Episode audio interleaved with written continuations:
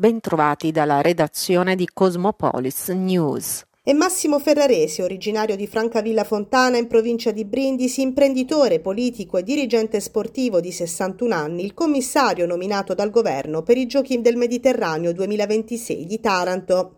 Il decreto di nomina della Presidenza del Consiglio è del 4 maggio ed è motivato per la tempestiva realizzazione degli interventi necessari allo svolgimento dell'evento. La notizia è stata accolta favorevolmente dal sindaco di Taranto Rinaldo Melucci, che si è dichiarato subito disposto a collaborare. Confidiamo soprattutto che questa nomina, ha dichiarato Melucci, inneschi un ulteriore impegno economico da parte dell'esecutivo nazionale, che nei giochi deve intravedere non un semplice evento sportivo, ma un'occasione di ripartenza per l'intero meridione ed in particolare per Taranto. A fronte di un'accoglienza favorevole, però, Melucci tiene anche a sottolineare l'importanza del comitato Taranto 2026. Da una prima lettura del decreto di nomina, spiega il primo cittadino, è evidente come il comitato Taranto 2026 resti elemento centrale nell'organizzazione dei giochi, struttura cui lo stesso commissario dovrà rapportarsi trimestralmente e con la quale dovrà definire la programmazione delle opere infrastrutturali occorrenti. Indirettamente, conclude Melucci, questa prospettiva conferma che il comitato ha svolto il suo compito fino in fondo, mantenendo le prerogative previste dalle norme.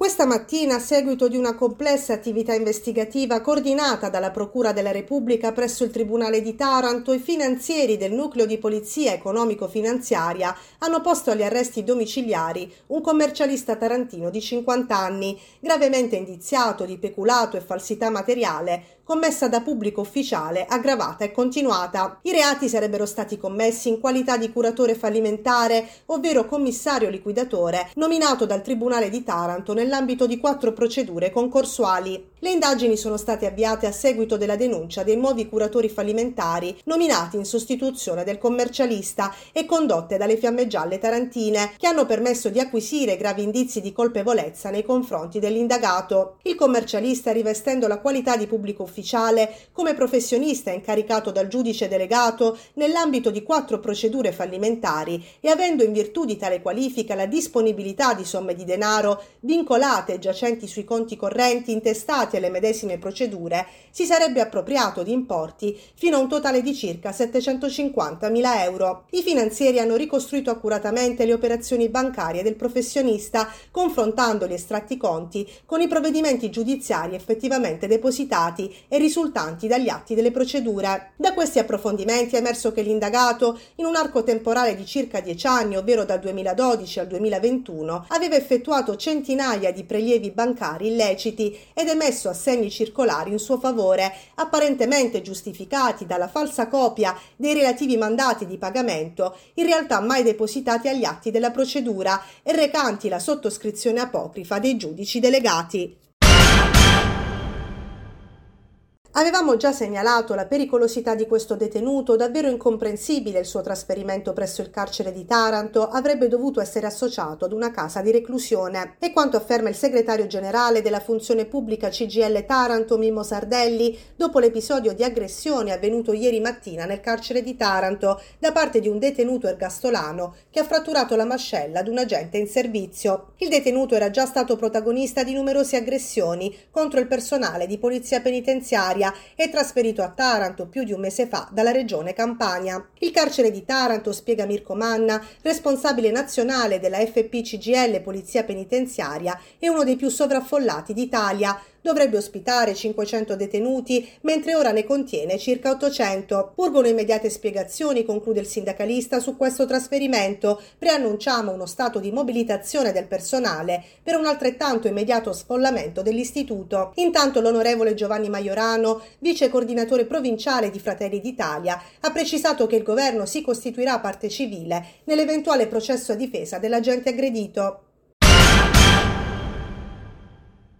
Continua a calare la curva dei contagi da Covid-19 in Puglia. Negli ospedali, tuttavia, si registrano ancora ricoveri al di sopra della media nazionale. È quanto emerso dal monitoraggio effettuato dall'Istituto Superiore di Sanità e dal Ministero della Salute nella settimana compresa tra 28 aprile e 4 maggio. L'incidenza, infatti, nella nostra regione è pari a 33 casi ogni 100.000 residenti, contro i 35,6 di una settimana fa. Nei reparti di area non critica però il tasso di occupazione dei posti letto è del 5,4% su una media nazionale del 4,4%. Nelle terapie intensive invece l'occupazione è dell'1,1%, perfettamente in linea con la media nazionale.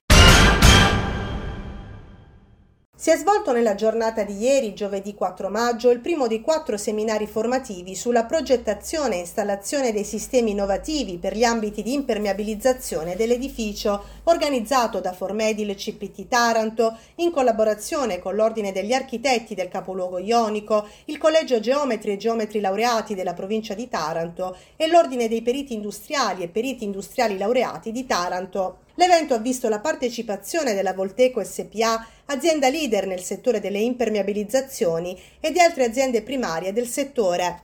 Oggi parleremo di progettazione e installazione di sistemi di impermeabilizzazione innovativi per gli ambiti dell'edificio. In particolar modo andremo ad affrontare gli ambiti dei locali interrati, nuovi ed esistenti, e dell'impermeabilizzazione di coperture piane. E andremo ad analizzare due tecnologie innovative messe in campo da Volteco SPA nel corso degli anni, che sono la membrana idroreattiva anfibia per l'impermeabilizzazione di locali interrati che garantiscono alle strutture in calce struzzo, protezione da acqua, umidità e gas radon e poi andremo ad analizzare la tecnologia AquaScud, un sistema pluricomponente eh, per l'impermeabilizzazione di coperture piane nuove ed esistenti, applicabile anche su mm, pavimentazioni già realizzate, quindi molto importante nel settore della manutenzione.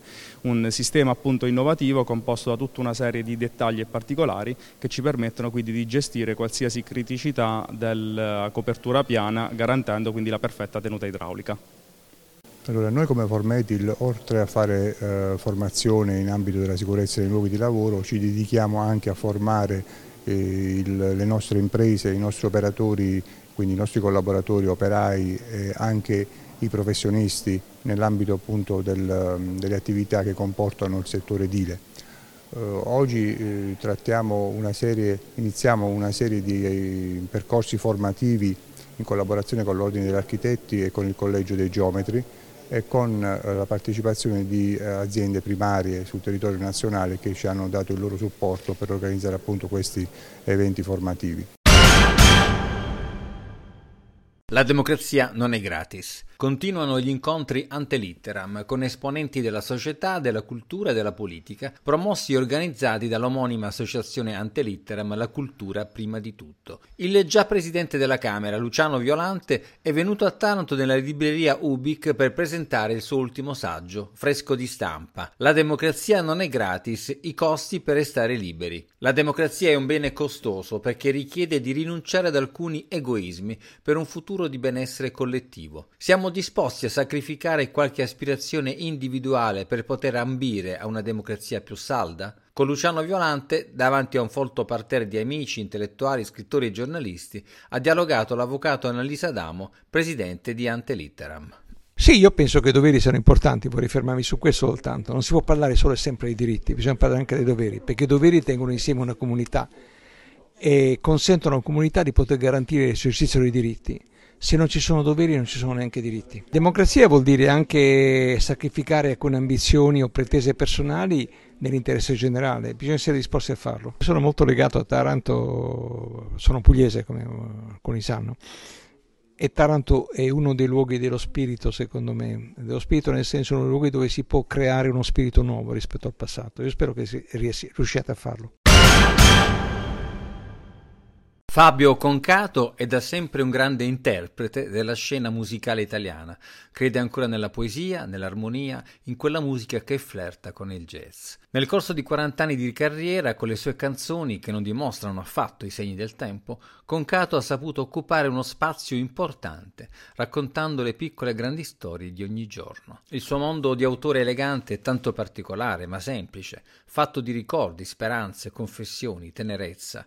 In questo modo è sempre riuscito a fare breccia nella sensibilità del pubblico, un pubblico tutto suo che ha fatto registrare un altro ennesimo sold out al Teatro Orfeo. Grande poesia, grandi successi e grandi applausi per Domenica Bestiale, Fiore di Maggio, Guido Piano, Rosalina, Sexy Tango, tutto qua Gigi. Abbiamo ritrovato un Fabio Concato sempre più narratore e autoironico, un mito della buona musica italiana.